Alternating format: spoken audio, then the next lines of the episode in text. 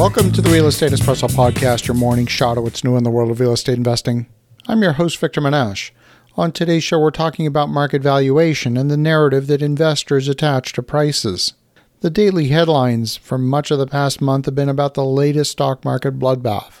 We hear terms like bullish and bearish. Some people I know have earned the nickname perma-bear to somehow denote that they're biased towards pessimism. The first part of this year has resulted in a tremendous amount of paper destruction of wealth in both the stock market and in cryptocurrency. I simply don't buy into the notion of bullish or bearish as a label that I would attach to myself anyway. I mean, think about it this way Imagine if you had a one ounce gold coin. If you wanted to trade that gold coin for two half ounce coins, that would be a fair trade.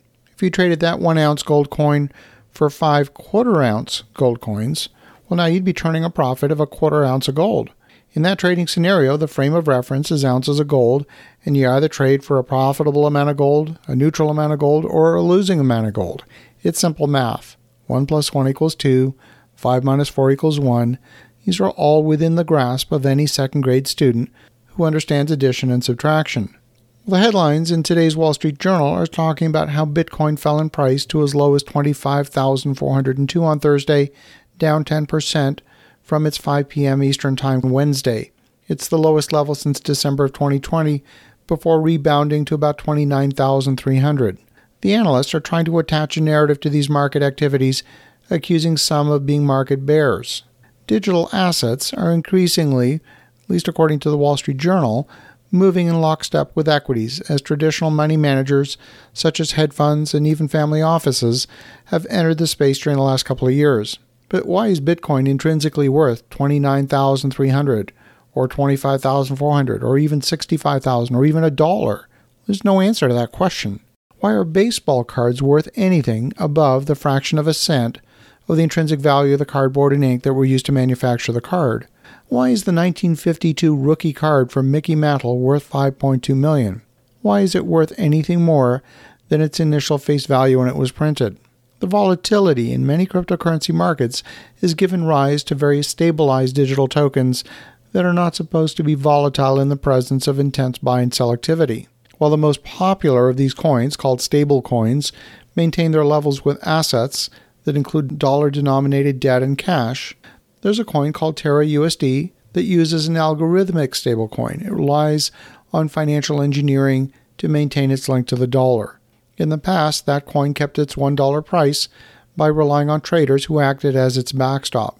When it fell below the benchmark price, traders would burn the stablecoin, removing it from circulation, exchanging those coins for a dollar's worth of a new token called Luna and that action reduced the supply of Terra USD and raised its price. And conversely, when Terra USD's value rose above a dollar, traders would in turn burn Lunas and create Terra US dollars, increasing the supply and lowering its price back down to a dollar. That system ceased to stabilize the cryptocurrency after a series of large withdrawals of Terra USD from an outfit called Anchor Protocol. At the same time, Terra USD was sold for other stablecoins through various liquidity pools that would also contribute to stabilizing that benchmark.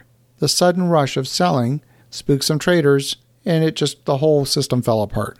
But the fact that none of these algorithms are infallible should be no surprise to anyone. This is all notional value.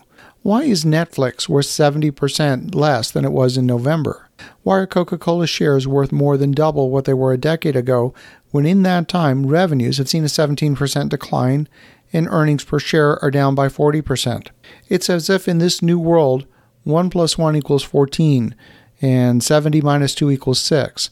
There's just no connection between the previous price and the current price as a frame of reference. And that's because in this world there is no frame of reference. Why is a pound of coffee $2 in the commodity market? Well, you can add up the labor and the energy that went into making that pound of coffee and determine that $2 a pound is a fair price for a product of that quality in reasonable quantities. There's an intrinsic value to that commodity. But why is Bitcoin more expensive than a pound of coffee? Nobody can answer it.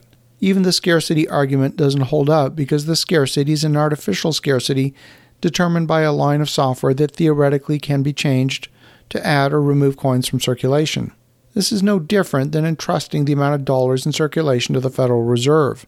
In today's market, I'm seeing many cases where a single family home is selling for a substantial premium over what it costs to construct a replacement of that home. That valuation doesn't make sense to me. I want to see valuations grounded in tangible hard math that is grounded in rationale. That rationale should not be based exclusively on what the last trade price was. And too many markets are relying on the last trade price as the benchmark. And for that reason, we see words like bubbles being thrown around. Does that make me a bull or a bear? I think neither narrative applies. I'm pushing for a simpler time when value could be tied back to something tangible rather than some arbitrary story. As you think about that, have an awesome rest of your day. Go make some great things happen. I'll talk to you again tomorrow.